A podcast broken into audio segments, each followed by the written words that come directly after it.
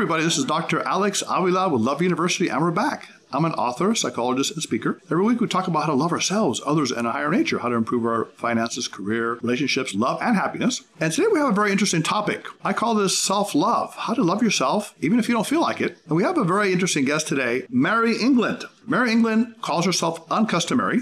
I guess her pseudonym. She's a professional merriment maker who struggled with mental illness for over 20 years. Poor body image, low self esteem. And she has a degree in psychology. She worked with psychiatric centers. In her recent work, she has been doing blogging, coaching, and street art. And her mission is to help people fall head over heels in love with their bodies, their choices, and their lives. She's the author of This Is About You Amazing, Weird, and Beautiful. Welcome to the show, Mary. Thank you so much. It's great to be here. Thanks for having me. Yes, I know you love colors. And in honor of you, I have a little yellow on the side of my glasses for you because I know you love yellow. Thank goodness, because otherwise I wouldn't be here. Uh, of course, of course, and of course I love blue, so you can probably tell. Yeah, and I see you some... actually matched the painting behind you. Thank you. Uh, and you got blue yeah. behind you as well, I think. Uh, yeah, I've got all the colors. Don't worry. Exactly. Now you have a very interesting uh, catchphrases that you use. For example, you use uncustomary, yes. and you use something called merrymaker. Yes. So uncustomary, I think of someone that's not the typical kind of person. And you talk yes. about embracing your inner weirdness. Mm-hmm. And you've done some interesting things. I think you said something like you wear this big yellow shirt and you walk out in the public and you give people lemons and then you have a table where they can make lemonade out of it. So tell me about that. How, how did all this turn out? yeah, it's funny. Like whenever people introduced me, they didn't know how to really describe what I did when I started my business. Yes. And people were actually really glad when I wrote a book because they were like, yes. "Oh, that seems tangible, right?" Okay. say yes. author, but I've always called myself a merriment maker, and mm. people tend to go towards these stories of these what I call like performance art or guerrilla mm. art. You know, mm. any kind of thing where we can really engage with people in you know a more street way, you know, what a guerrilla way, um, grassroots kind of. And that's that particular project was when life gives you lemons, and I actually have done two iterations of it. I did one when I first started, and I had no following or anything, and it was a very like you know it was on like a GoPro and like very limited resources, right? Um, and then I did it on the anniversary of it a couple years ago, and actually got a lot of friends involved, and we had mm-hmm. way more resources and materials. And and basically, yeah, it, it was a very silly kind of thing where the whole point is to kind of get people to say, is this real? Is this really happening? Why are you doing this? And to have a story that they can go home and at dinner they're they can be like, there was this very bizarre thing happening on the street, mm-hmm. and maybe someone might not even believe you, you know. Okay. And I think there's a real beauty in the impermanence of something like that to create joy and, and spread it and also embody it. Yeah, I like the metaphor, turning lemons into lemonade, as they say. Quite literally. The, the, the, negative to the positive. You can make your own lemonade right here. Yeah Yes, that's really cool. That's cool. So you talk about the thing about the amazing inner weird. So I'm thinking of, you know, all of us have some idiosyncrasies. Some people call it so-called abnormal deviation from the norm. But I mean, it could be something that can be also very beautiful. What you know, Jung called the shadow side. You know, some things that are internal that we can get out.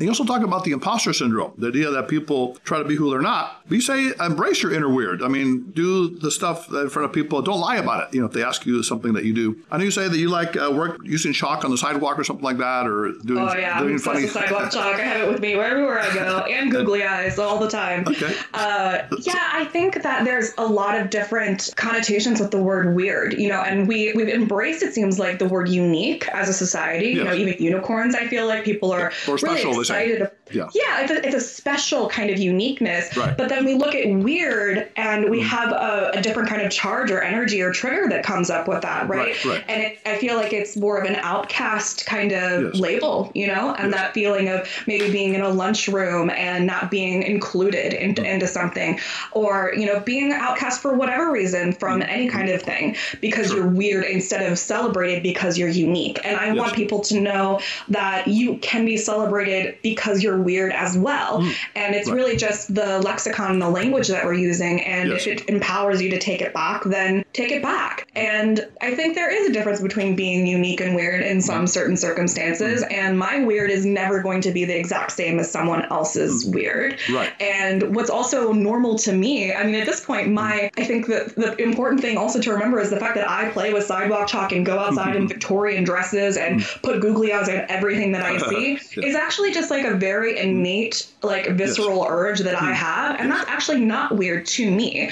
It's I've been told that it's weird, right? right? I acknowledge that like. Mm you know, in society that I feel yes. like people are looking at me and being like, why, right. why? but to you that might be weird and to me it's not so Exactly. it's really just if people think something's strange and it feels good to you unless you're hurting someone do it exactly because you're kind of innocent fun weirdness as you call it kind of like celebrating life and being creative and of course you know we talk about in spanish there's a word called don uh, which comes from the word don divino which means gift from god so you know we all have innate talents some are good at writing or teaching caretaking in your case mer- making merriment uh, but sometimes people uh, have shame. You know, I think shame is a big issue. They feel bad about their personality. Maybe they're, um, you know, Myers Briggs. We have the feeling personality. For example, a male feeler uh, sensitive, and he may, he may not be appreciated as much, or a female thinker who's more logical and to the point. Yes. So, being able to embrace that difference and uniqueness. I wrote a book called Love Types that talks about personality types and, and relationships. So, I think that's one thing.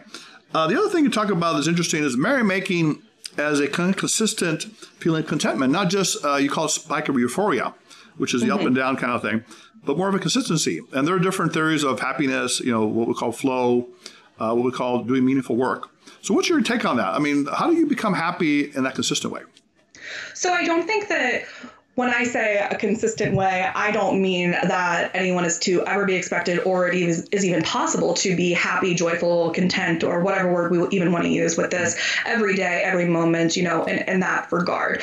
Um, when we talk about like flow or really just a feeling of, um, foundation and peace and mm-hmm. stability, I think, is really the goal. And to understand that when adversity comes, contrast comes, you know, even crises, which there there continually will be because this mm-hmm. is life, you know, that we approach things with a state of gratitude and joy. Mm. And that when we when we look for the you know what i call like sil- not silver linings but sparkly linings you know the, the joy in something what is the what what can i get out of this situation necessarily?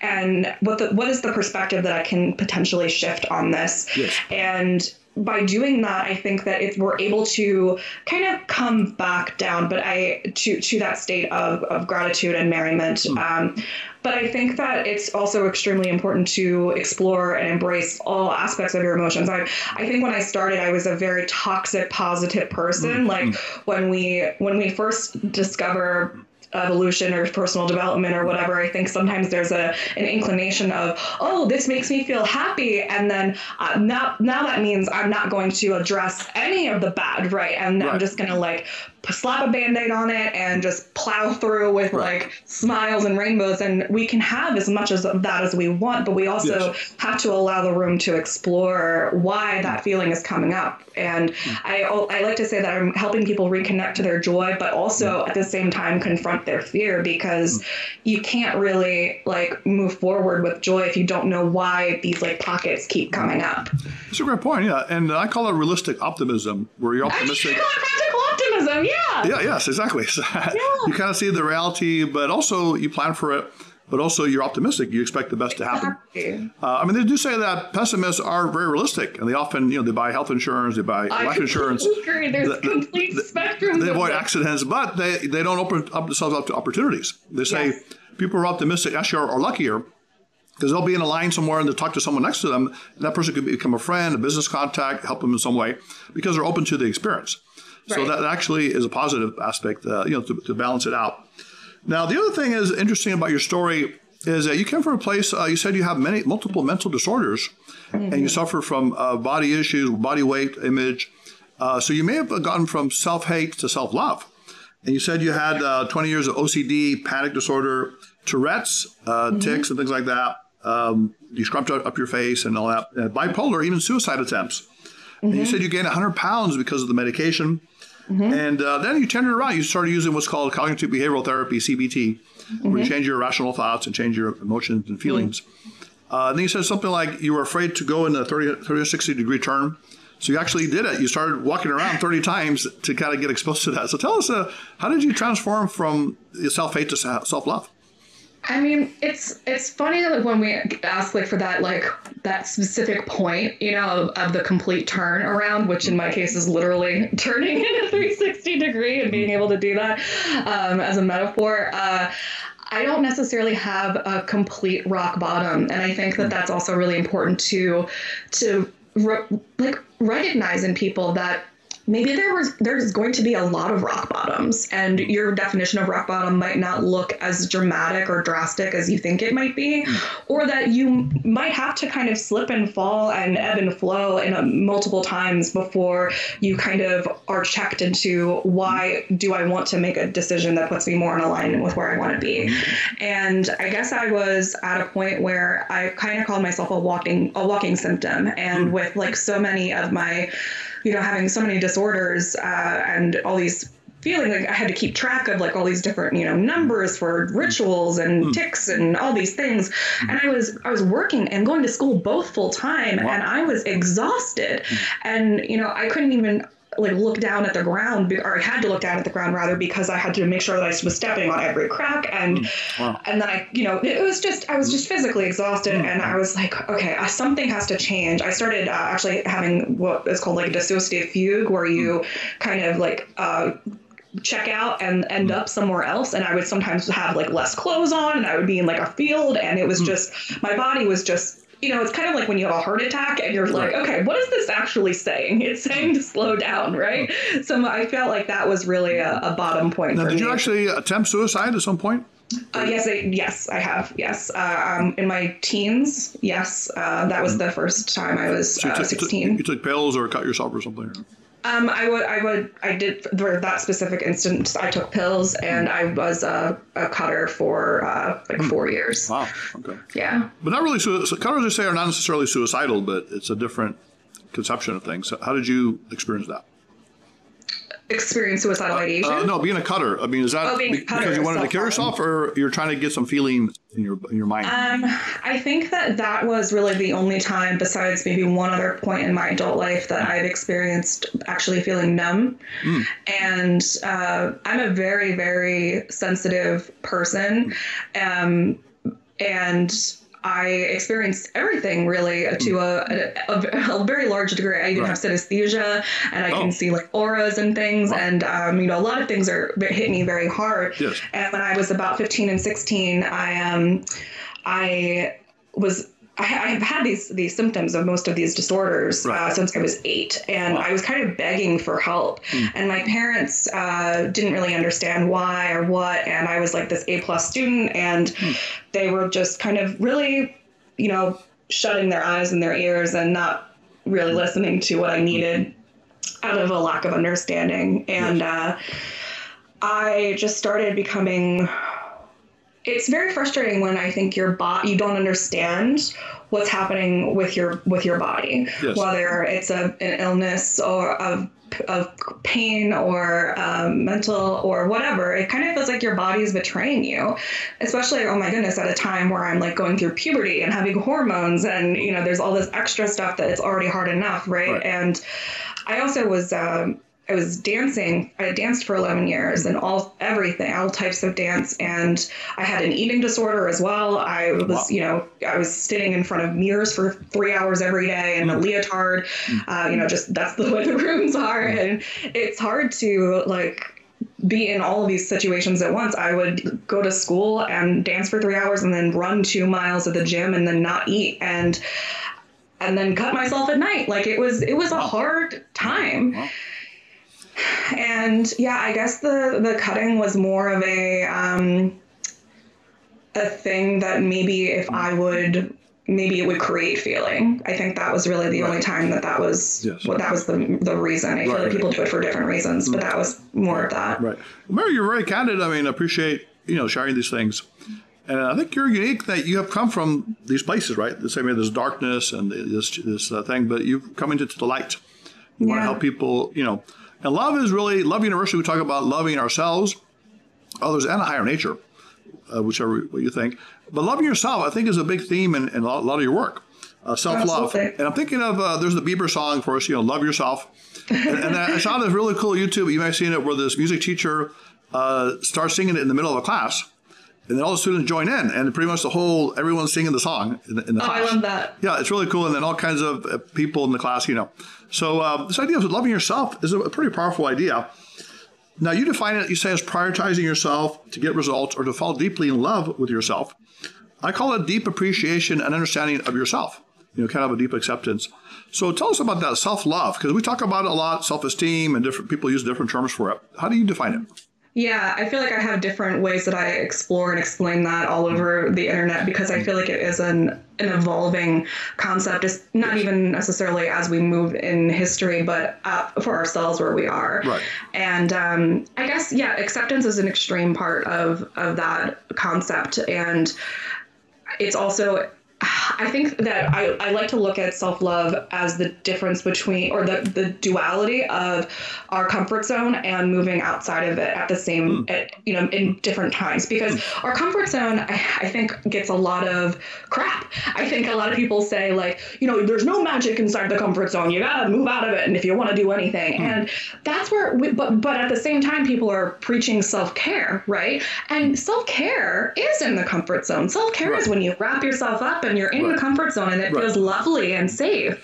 And that's when we talk about like comfort foods or, you know, whatever, right? Um, and I think it's really important to like have that rest and relaxation and restore in the comfort zone. And that is self care, but you don't mm. have growth or mm. evolution or transformation uh. unless you at least start dipping your toes out mm. into the non comfort zone area. And I think that's where we have this duality of the spectrum of the simultaneous acceptance of I love who I am right. and my choices and my body and my past and forgive and accept and love deeply who I am right now with the mm. ability, possibility, and potential to evolve, change, improve, whatever you want to do uh, on any level of your of your life. I like that because sometimes people talk about the extreme that says, uh, well, I'm not happy with myself, so I got to keep always changing, changing, or I'll just stay the way I am. But you're saying you want to have a dichotomy where you can do a little bit of both. Absolutely. Love yourself, accept, you know, and be uh, comfortable, but also take a risk.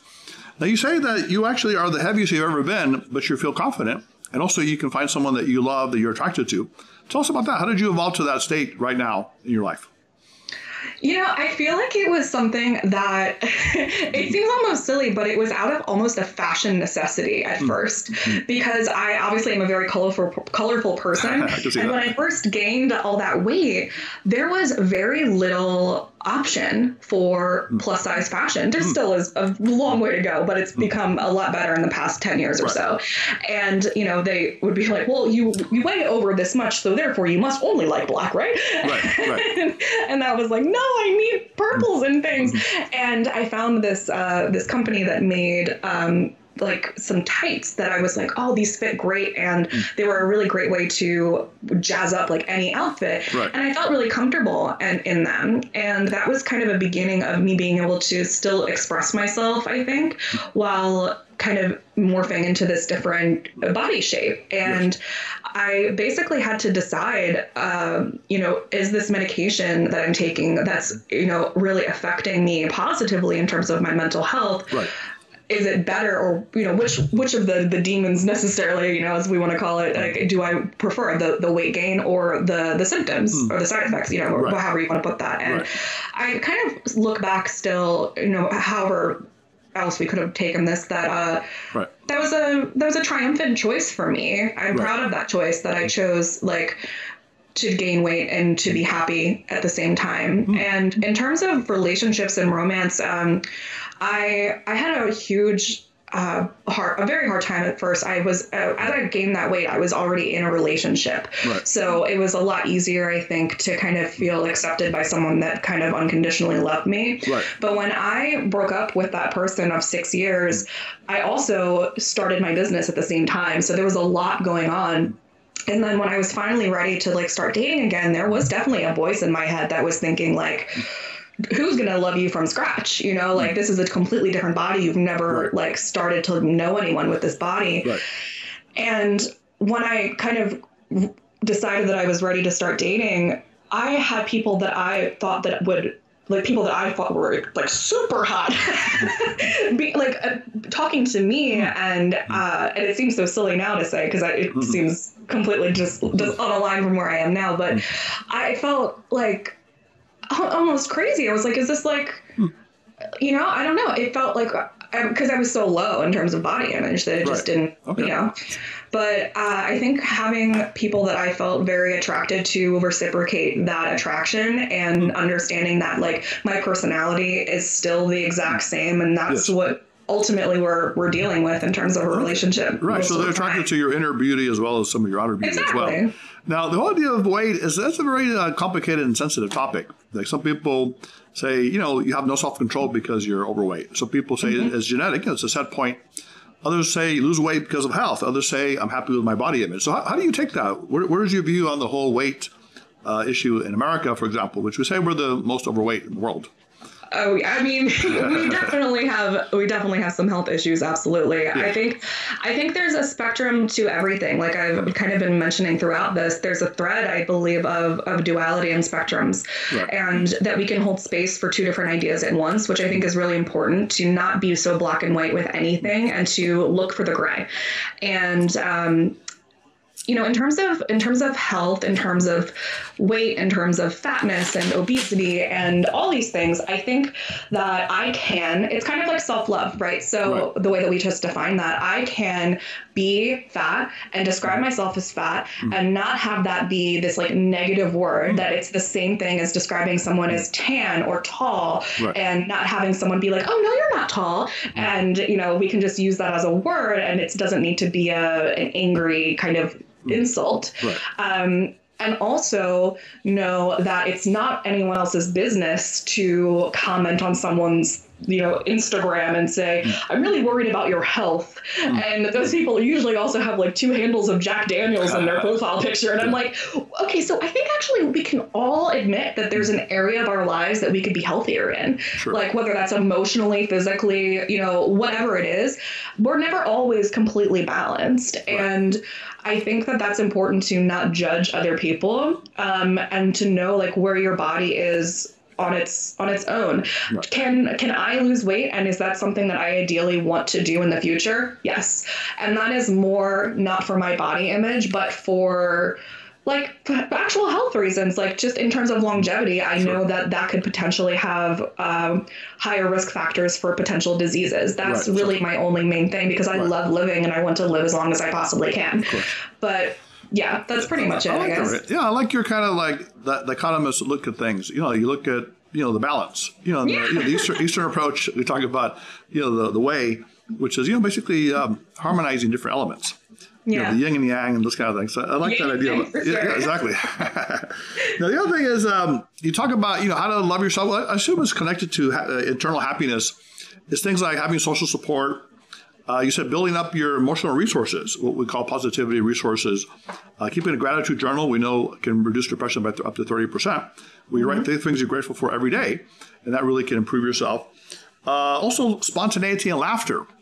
Now, I have an exercise. I wrote a book, Invincible You, where I work with uh, shy people who have a hard time going out and meeting people because they're afraid of, of being rejected, criticized. They are very self conscious. yeah So I tell them to, uh, I said, get your fools out.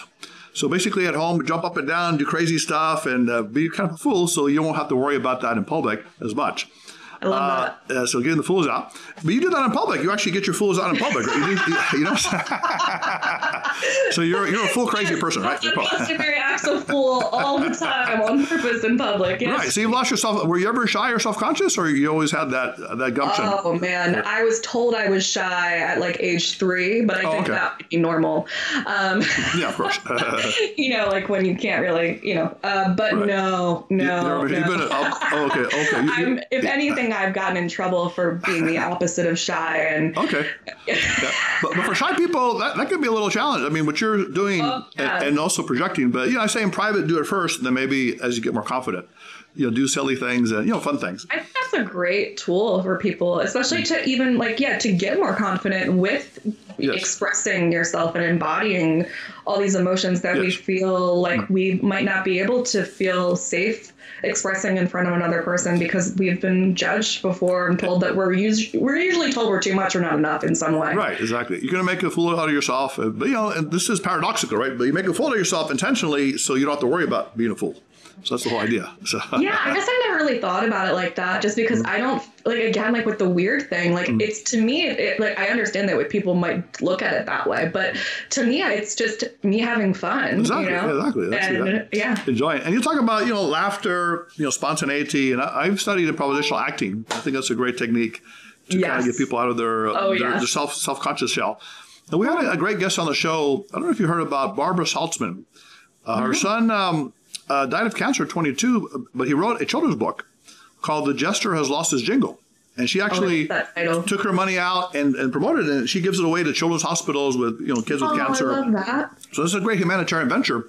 It's like a little uh, cute little book, and basically the idea is that the jester woke up one day and realized that the laughter has left his kingdom, so he has to go out and find the laughter, uh, and then eventually he does. And the idea that all of us have this inner jester inside us that we need to get out. Oh, So that's the idea. So catching I that, the, that. the inner side. So I guess you already have the, the jester coming out of you all the time. No, it sounds like. not all the time. Uh, I mean, of it, nothing's nothing's there all the time, Okay. but I think it's majority. there. I, Mm-hmm. I think that's the thing, though, right? Like we, like I said, we'll reconnect to your joy. Sometimes. That sentence I feel like can be really triggering to people because Mm. they can be like, reconnect? When did I even have it? Like some people feel like their whole Mm. Right. lives they might not have had it, right? Right. Mm. Or this idea of the laughter or the jester, like where, when did I laugh before? You know, like when I can't Mm. Yes. even remember. It feels so far fetched. Right, right. And some people it's in there, and sometimes it's dormant. Sometimes it's for a circumstantial reason or Right. or whatever. But um, I think sometimes the the goal I think with merriment making is to have this so such more towards the surface, uh, not in a superficial way, but more accessible. Right. So that even when you have a bad day, week, month, or or time, that it's it's easier to bring anything joyful back, whether it's laughter or fun or silliness. Yeah, it's kind of like you know the phrase "act like it and become it." Yeah. So there's a facial feedback hypothesis where you smile actually releases brain chemicals to make you feel better. So uh, you know the exercise where you start laughing for no reason. Uh, you know people start laughing and I love it- it- laughter it- yoga. It's like that's, so, contagious. that's such fun to do with people and like the ho ho ho. exactly, they get crazy. The other thing, uh, you, uh, you also talk about self care. You know, people have their spa day, massage, exercise, music. Uh, you said a, a day with yourself, I guess. Go out, uh, enjoy yourself, right, and uh, without worrying about uh, being with I someone. don't know. I'm just, I'm just thinking about how like self care. How I feel like it's really getting um, a lot. or- uh, It's really evolving. I think. I think we're doing really well with Yes. the definitions and the ideas that come to our minds with self care because. Right.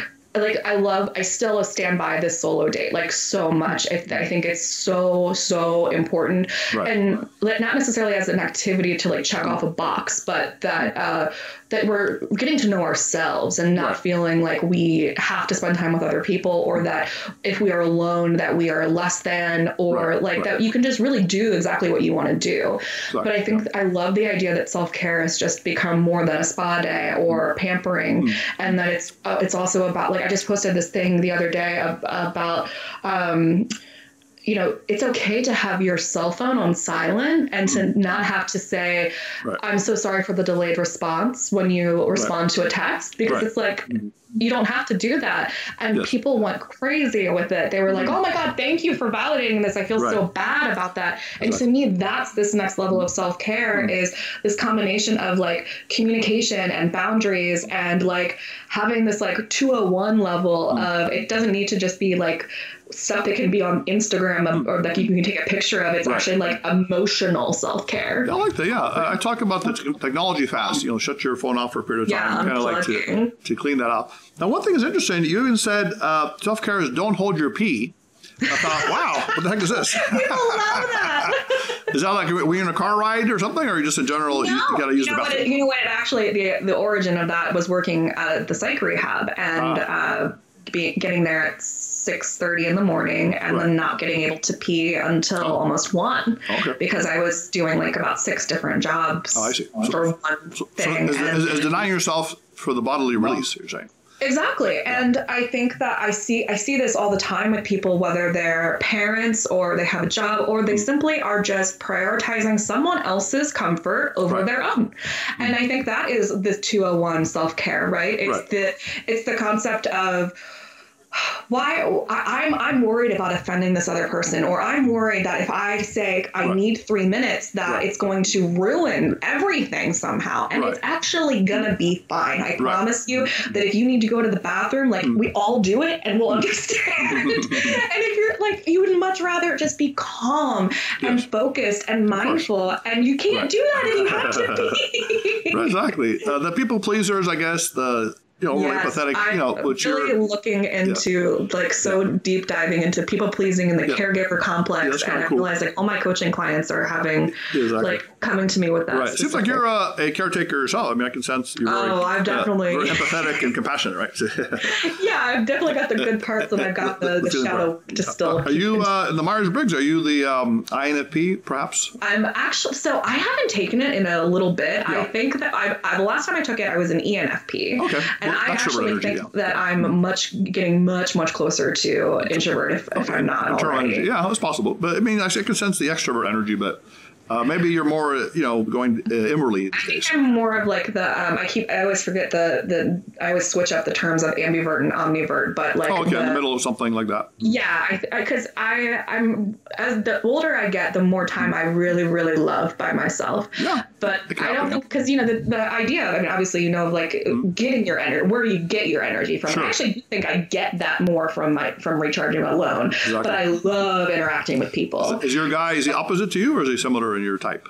The the person. My, my my boyfriend. Yes. Oh, he's he's much more of a, a flip. We're, we're Oh. very much of a complement. Yeah, Oh, he's different, much very introverted. Yeah. Oh, introvert. Okay. Now you also talk about things like shutting up your inner critic. You know the CBT thing. You know the, the negative thoughts. Yes. Also, um, not being outwardly compared to your, you know, compare yourself to others. Because in psychology, we have what's called upward comparison, where you compare yourself to people that are doing better, that you feel worse. Yeah. So the idea is to do inward comparison. Compare yourself to the way you were before, and you're growing as a human being, which Yeah. takes away that that that uh, negative feeling that you have.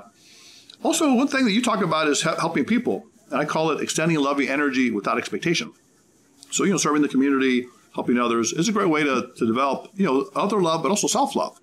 Yes. The more love you give externally, you will receive it internally. You feel I have resources to give. But here's one thing that people may come up with. I'm sure they've asked you, when does self-love become what we call the so-called narcissist? Like, for example, you know, selfish. You know, it's all about me kind of idea. Uh, and now you like to talk about balance. So where's the balance in that, for, for example? So I don't have as much of a Zen Yin Yang answer for this one. Okay. I actually have a little more of a hard and fast answer with this Okay. one. So I well, so first of all, I had a lot of experiences with people who are narcissists and, and sociopaths by definition psychologically. Right.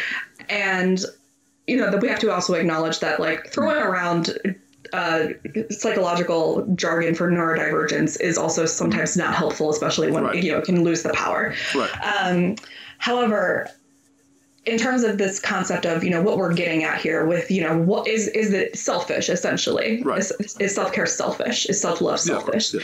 now i don't think that it is ever really. Um, i think that if you have the self-awareness to even ask if what you are doing is selfish or even considering this concept of narcissism which is probably not actually applicable here but uh, that you are actually probably more on the side of people pleasing than you mm-hmm. even realize. Mm. That if you actually were in a state of narcissism or being very selfish, you wouldn't actually have the self awareness to have that thought process. Right. So, most of the time when we're worried about if we're being selfish, it's actually because we're giving so much that we're pouring from our own cup, so to speak.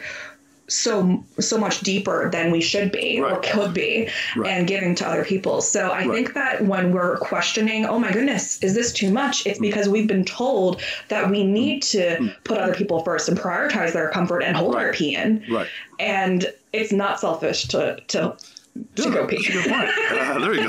well, I'm going to go pee right now. I'll be back now. okay. So the caretakers and nurturers of the world probably um, need to take more care of themselves instead of worrying about if they're They being selfish. really. Uh, those kind of people. Now, Mary, the idea of uh, overdiagnosis, sometimes people talk about that. You just mentioned you don't want to apply narcissism to general traits. Then you Yeah. said you have a bunch of disorders, but do you think you may have been overdiagnosed? I mean, is that possible Mm. at an early age even?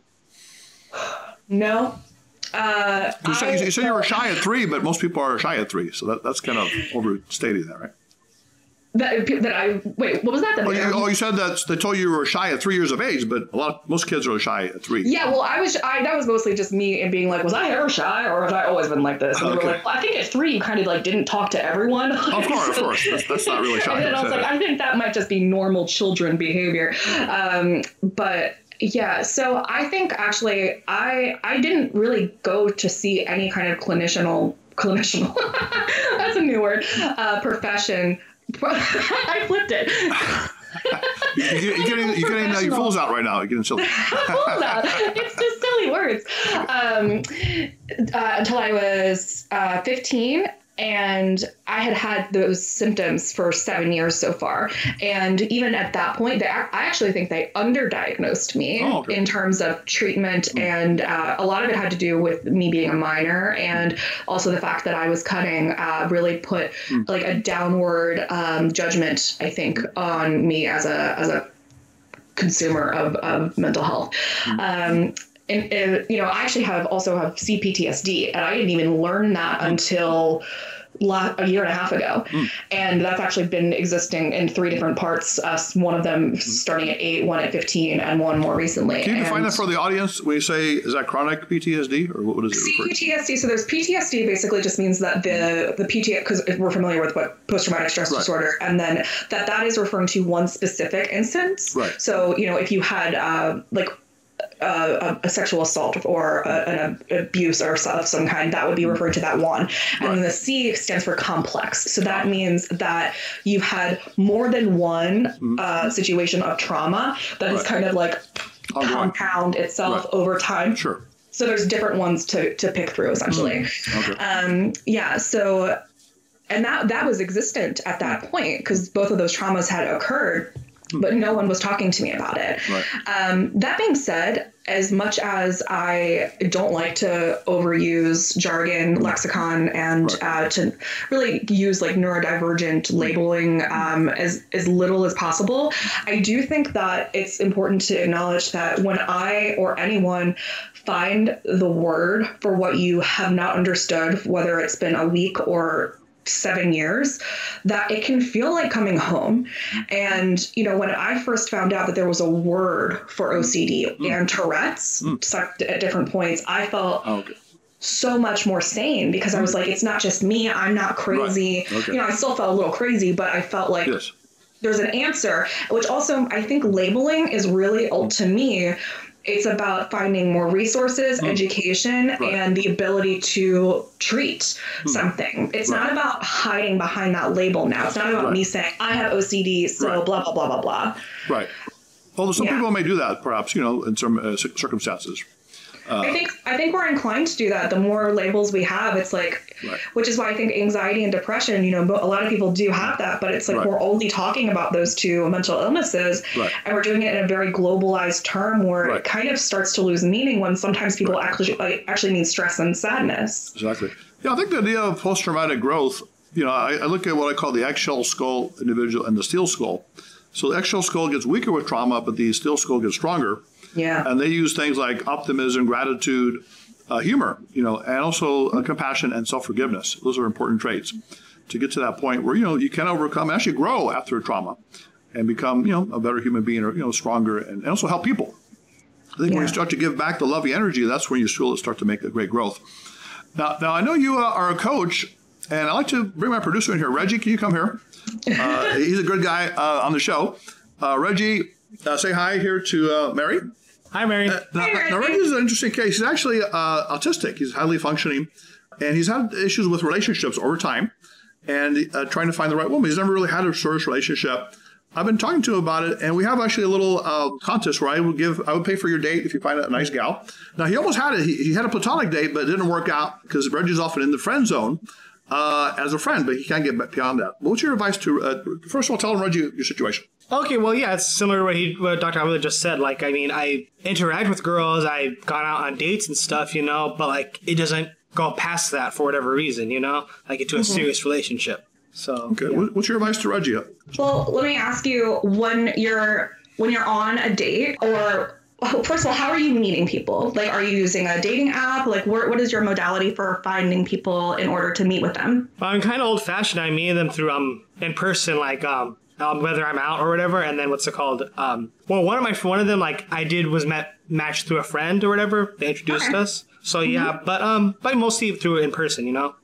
Okay, so I think it's important, like whether it's with a person that's matching you up in person, if it's someone that you see at a grocery store and you ask them out, or if you're u- utilizing dating sites, which I think at this point in time is actually really helpful and can sometimes, even for people who have any kind of disability or are on the spectrum or, you know, or even just introverted, like, you know, and it's just a little more difficult and more awkward um, to, I think, you know, some, some dating sites are a little different than others, obviously.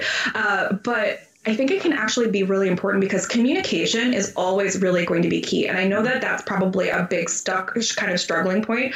Um, not necessarily an on all platforms here but in terms of when you know you're wanting to start a relationship i think it's really important to say exactly what you want right so to not ever dull down your desire and to say like i'd be happy with you know just meeting up or you know just doing this. And like don't ever like take your desire down to just. I want i want someone that will come out and say like I would love to be in a long term relationship mm. and I would love to be in love and I want to have someone that I can be romantic with and that's what's really lighting me up and that's what I really really want. Because if the person that you meet wants that they're going to be like that's a hell yes. Okay, so she, she wants a bold, you to be bolder, Reggie. Okay, uh, yeah. Kind of like put yourself out there. Let, us try it. Okay, let's say you meet this gal. Let's pretend it's her. Uh, try that. All right. Hi, hello. Hi. Hi. What's it called? How are you? I'm great, thank you. Yeah. Tell her you want a real relationship. All right. Well, um, what's it? I I don't want I don't mean to be forward, but I'm really I I think you're a nice nice girl, and um, I would like to um. Uh, enter a, a, relationship with you, a, a serious relationship. Okay. So is, is, that too bold or is that okay? I think if that's a first meeting, like if that was like a person on the street or like a, a deli or something, that okay. might be like, alarming probably but i think that that's why i think dating sites might actually be and it's not that the it's not that the desire is alarming it's the how quick we went into right. it right you, you might say i want a real relationship in the future with someone mm-hmm.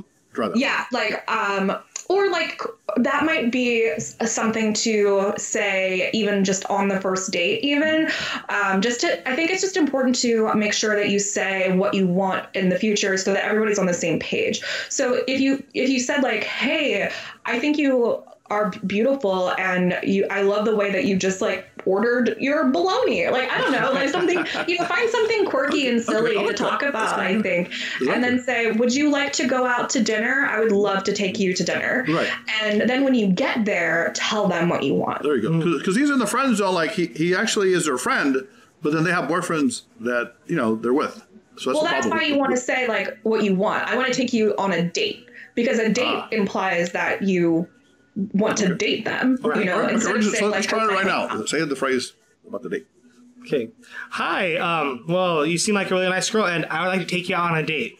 That sounds really good. Uh, when would you like to go? What? Reggie, you got a date. Very oh, nice. okay, boyfriend's going to kill you, but it's oh, okay. yeah, yeah. All right. Thanks, Reggie, for the help, by the way. no problem. Thank you, Mary. Absolutely. okay. Well, I like that. Uh, that was very good, Mary. So you really um, help him get his real nature out, I think is what you're trying to say, right? To yeah, express your, uh, your inner weirdness or your inner nature, I guess you're saying. Yeah. You know, when I, that's that's what I respond to for sure, and I think we all actually want more of it uh, I think sometimes we use a lot of formality in things and get really hung up on structures and right.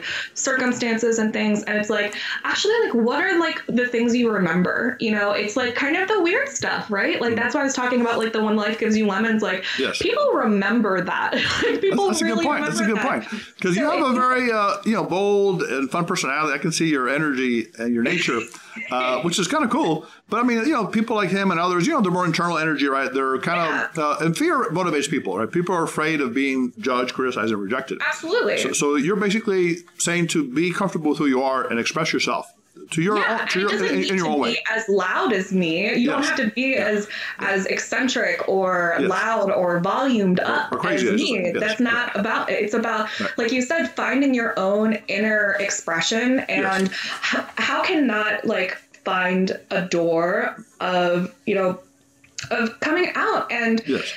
And what is it that you appreciate about other people? What did you actually like if you observed someone that right. what is it that you why do you want to go on a date with this person? Like truly what did they do? And like be truly upfront and honest with them. I like the way you ordered the bologna. Is that it Reggie? yeah like i thought that was hilarious how you were so specific about how thin you wanted your bologna yeah, yeah exactly yeah. Uh, color certain and, colors. and i would be like Um, thank you. I've never had anyone compliment me on my deli order. Right, right. As opposed to saying your beautiful eyes or something kind of Yeah, corny, you know. like, yeah. and it's not that it's it's not that it might not be true, but like it's Yes.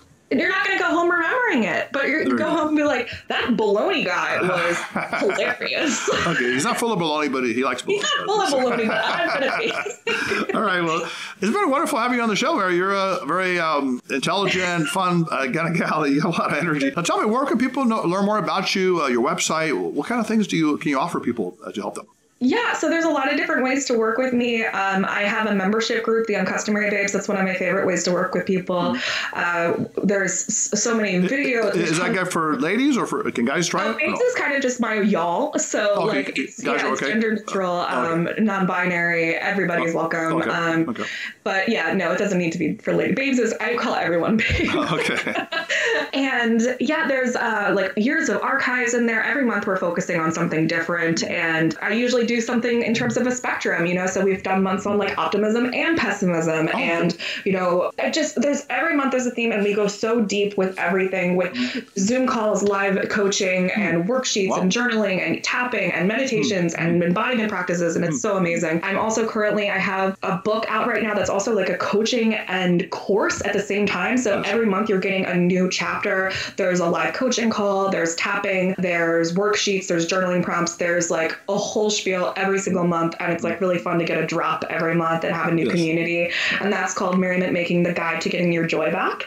Um, like it. and there's, oh my goodness, there's coaching, there's workbooks, there's, oh my goodness. Everything. And there's you, right? There's Mary there uh, waiting, right, to help. Right? I'm And, uh, ready. I'm, I'm waiting. I Ready. love working with people and helping you connect to your joy and confront your fear at the same time. So, like, in any way that you ever want to work with me, just reach out on uncustomary.org or uncustomary love on Instagram. I am here so- so- and happy. So customary.org is your website. Yes. And then uh, And it's- uncustomary love on Okay. um, Instagram is Wow. Okay. way. Interesting. So uncustomary, right? So uh, uniqueness, specialness, and who you really are inside, you know, the, the true nature. Absolutely. Yes. Beautiful. Well, Mary, I'd love to have you on again. And I don't know if you ever get Yeah. out to LA, uh, maybe we could do something together, you know, like a live seminar or something, or some That would be fantastic. Uh, yeah. you I love travel- you're, you're in Baltimore, is it? In Maryland? I'm in Baltimore. Yeah. Oh, okay. Yeah. So. I'm uh, actually going up to Vegas in uh, September. So. oh, okay. What are your plans? You Just gonna have fun, or are you Um, gonna do I something have there? a friend that's uh, she's going on a work trip, and I'm just going to help her with some Okay. camera work.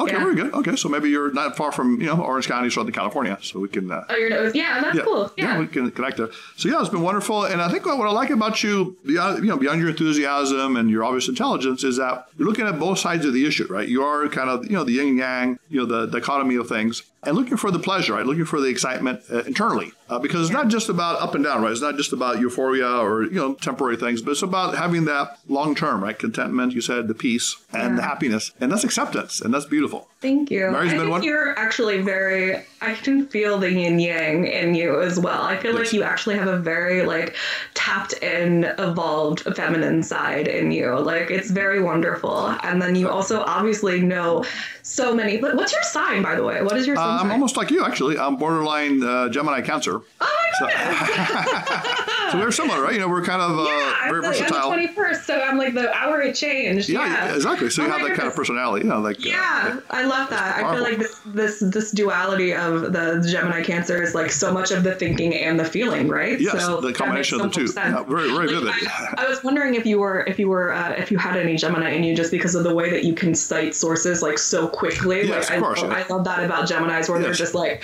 and I learned from page ninety-two bibliography. Exactly. It's very quick, quick, quick-witted and spontaneous. But then the Cancer is a loving. You know, we care about people and we want to help others. Really wonderful dynamic. Exactly. Well, if anyone wants to talk about today's show or uh, send us a show idea, you can contact us at loveuniversity.love. Call us at 310-226-8090. Uh, loveuniversitylove at gmail.com. So, Mary's been wonderful to have you on the show. And again, uh, our loving energy extends to you. We'd love to have you back and keep the self-love happening. Thank Until you next so time, much. this is Dr. Alex Avila with Love University. What a fun interview with Mary England. Uncustomary, bright, colorful, loving, and very intelligent young lady who really inspired us because she talked about self love, not in an egotistical or selfish way, but self love as a way to care for yourself so you can give more love to others. So you have more energy, more desire, and more compassion. And also being authentic to yourself, you know, loving who you are inside, accepting your true nature. That's very powerful. So, Love University students, if you want to hear more about Love University, you can subscribe to us at iTunes, Spotify, SoundCloud, and Podbean. You can like us on Facebook at Love University Podcast. Follow us on Twitter and Instagram at Love Letter U Podcast. Again, visit us at loveuniversity.love. So I encourage everyone out this week to really go out and love yourself, whether it's self care, exercise, diet, doing fun things, uh, helping people, and also accepting your inner nature, you know, who you really are. Maybe you're a shy person a little bit, but you're introverted, but you like being on your own, uh, maybe with a few close friends. And your shyness can be a sensitivity. It can be a positive trait as well. Or you're more outgoing, you're extrovert energy, and you like to be around with people. Maybe you're a thinking male or thinking female, and you are more logical in the way you approach things, or you're a feeling male, perhaps more sensitive. And also, that can be a beautiful thing. So, until next time, this is Dr. Alex Avila, Love University. Love yourself in an intelligent and compassionate way. And we'll see you next time on Love University.